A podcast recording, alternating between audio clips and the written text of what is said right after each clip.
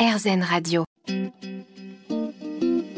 Namasté, le yoga avec Natacha Saint-Pierre. Dans Namasté, aujourd'hui, on rencontre des personnalités. On rencontre Carole Armouette qui nous parle du yoga à travers son parcours.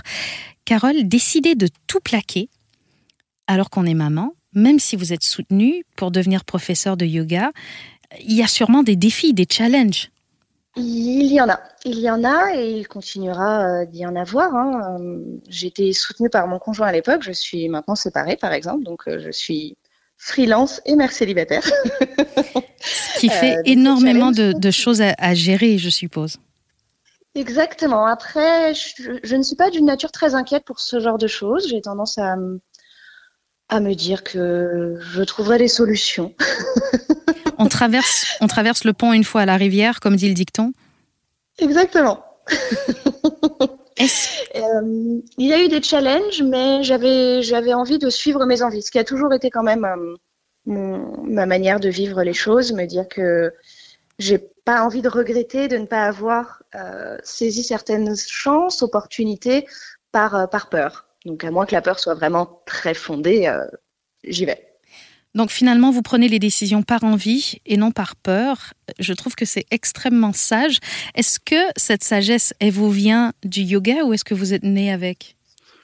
Hmm, Je pense que c'est un petit peu ma manière de réfléchir. Euh, je sais que j'ai fait mes études de cette manière. Euh, j'ai choisi de suivre un cursus littéraire plutôt qu'un cursus scientifique parce que ça m'intéressait plus. Euh, j'ai choisi d'aller à la fac de droit plutôt qu'en prépa parce que ça me plaisait plus.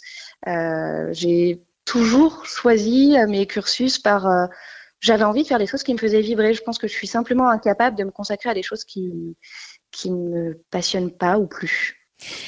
Est-ce que vous utilisez dans l'éducation que vous donnez à votre enfant des techniques de yoga?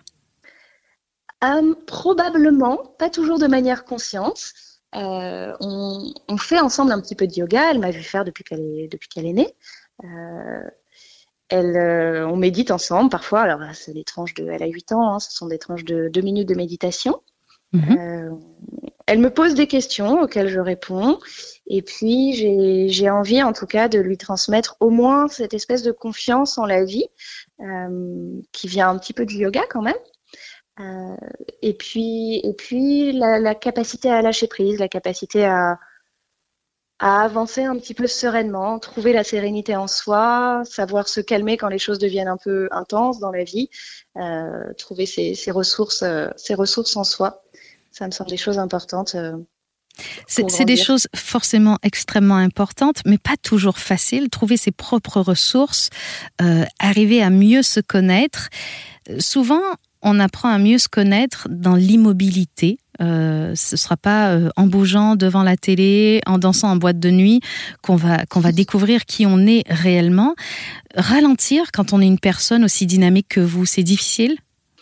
Oui. oui, oui. Ralentir, c'est difficile. C'est difficile pour moi. Euh, j'aspire à une vie très lente, mais c'est vrai que j'ai tendance à, dès que j'ai ralenti un petit peu, vouloir repartir de plus belle. Et le yin yoga, par exemple, que je pratique beaucoup, que j'enseigne, m'aide à, m'a aidé beaucoup à ça. Euh, les pratiques immobiles, mais je les ai apprivoisées. J'ai commencé par des pratiques très dynamiques pour pouvoir ralentir. Est-ce que, est-ce que vous pensez, et alors là, je, je pose une question, est-ce que vous pensez que vous remplissez autant votre vie par peur du vide alors que vous enseignez vous-même à faire le vide? Eh bien, c'est une question que je me pose souvent.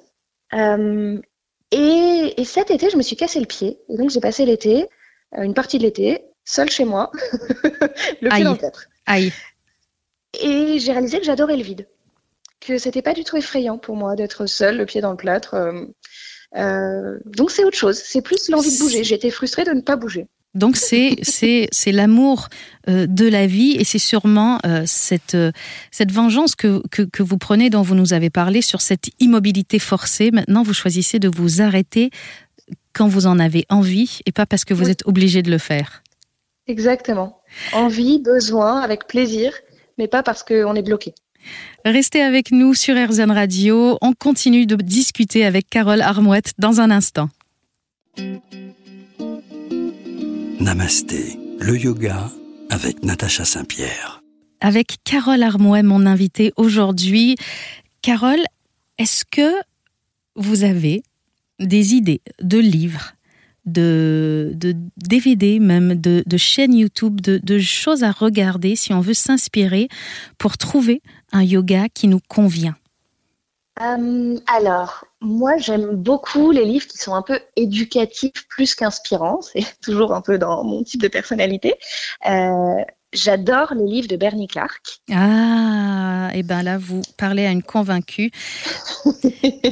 Bernie Clark, qui est un peu le, père du yin yoga.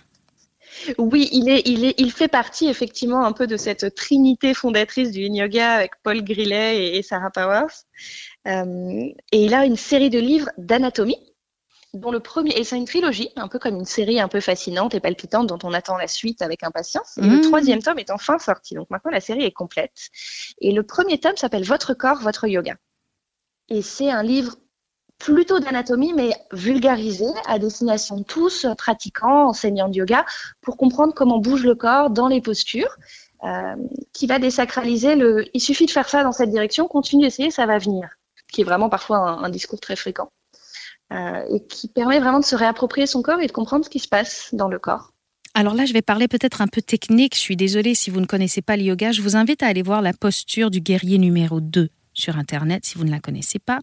Quand on fait une formation de professeur de yoga, on va nous apprendre qu'il faut que le genou avant ne dépasse pas la cheville, que le pied arrière soit rentré vers l'intérieur à 45 degrés, que les jambes doivent être tendues, qu'on doit avoir euh, une torsion, une force de torsion un peu vers l'extérieur, qu'on doit pouvoir voir à droite de notre, de notre genou, notre gros orteil gauche si on a le pied, le pied gauche devant.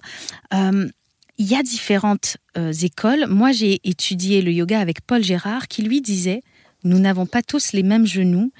Ce n'est pas une bonne manière d'enseigner. Qu'en pensez-vous? Je suis absolument d'accord avec ça et, il me semble que c'est extrêmement important de s'éduquer autour de ces points-là et que c'est encore loin d'être le discours majoritaire dans le monde du yoga euh, et que c'est voilà, c'est vraiment quelque chose qui me semble pertinent et, il faut un petit peu se battre en tant que professeur parce que nos élèves, ils ont entendu 100 fois le discours inverse quand on vient leur dire non mais c'est ok si ton genou il est un petit peu décalé, etc., euh, etc. Il y a, cette, cette envie d'être parfait et de penser qu'il y a une bonne manière de faire. Alors, je vais aller plus loin dans, cette question et je touche des tabous du monde du yoga. J'ai même entendu, j'ai lu une, étude médicale qui disait que finalement, si notre genou avant dépassait un peu notre cheville, euh, on allait contribuer à renforcer notre muscle et on ne risquait pas tant que ça de se blesser. Vous qui connaissez bien l'anatomie, qu'est-ce que vous en pensez? À chaque fois qu'on monte les escaliers, notre genou dépasse notre cheville. et donc finalement, on ne meurt pas à chaque fois qu'on monte l'escalier? Non, et rien n'explose. Je pense que je pense que vous dites une phrase très importante. Peut-être Carole Armouette aujourd'hui êtes-vous en train de révolutionner l'enseignement de tous les professeurs de yoga qui nous écoutent? Au moins. au moins ça. Et je dois déjà vous dire au revoir, mais j'ai passé avec vous, Carole, un excellent moment et je pense qu'on a appris beaucoup de choses sur le yin, sur le yang, sur l'anatomie, sur tous ces concepts qui sont très importants et qu'on peut continuer de découvrir. N'hésitez pas à aller voir le site internet de, Carole qui euh, s'appelle Carole Yin Yang, c'est ça? C'est tout à fait ça. Carole Vignan, quels que soient euh, les sites, les réseaux, j'ai gardé un nom unique pour être plus simple. Et est-ce qu'on peut trouver certains cours de yoga qui sont dispensés par vous sur les réseaux sociaux? Oui, sur ma page, sur ma page Instagram, je, donne mon planning. En général, il y a ces fameux cours sur donation, euh, dont une partie sont réservées à des professeurs et une partie est ouverte à tout le monde. Euh, et puis après, je donne des cours en ligne, et puis des événements, des retraites et des formations, évidemment. Donc évidemment, si on a envie d'aller suivre l'enseignement de Carole, vous avez bien compris que vous trouverez tout sur Instagram, sur Facebook, sur tous les réseaux sociaux en cherchant Carole Yin Yang. Et moi, je vais dire la vérité, j'ai trouvé Carole Yin Yang comme ça en la cherchant. Un grand merci d'avoir été avec nous, Carole. Mille merci de m'avoir reçu. Merci à vous tous de nous avoir suivis dans cette édition de Namasté. Je vous donne rendez-vous pour une prochaine émission la semaine prochaine.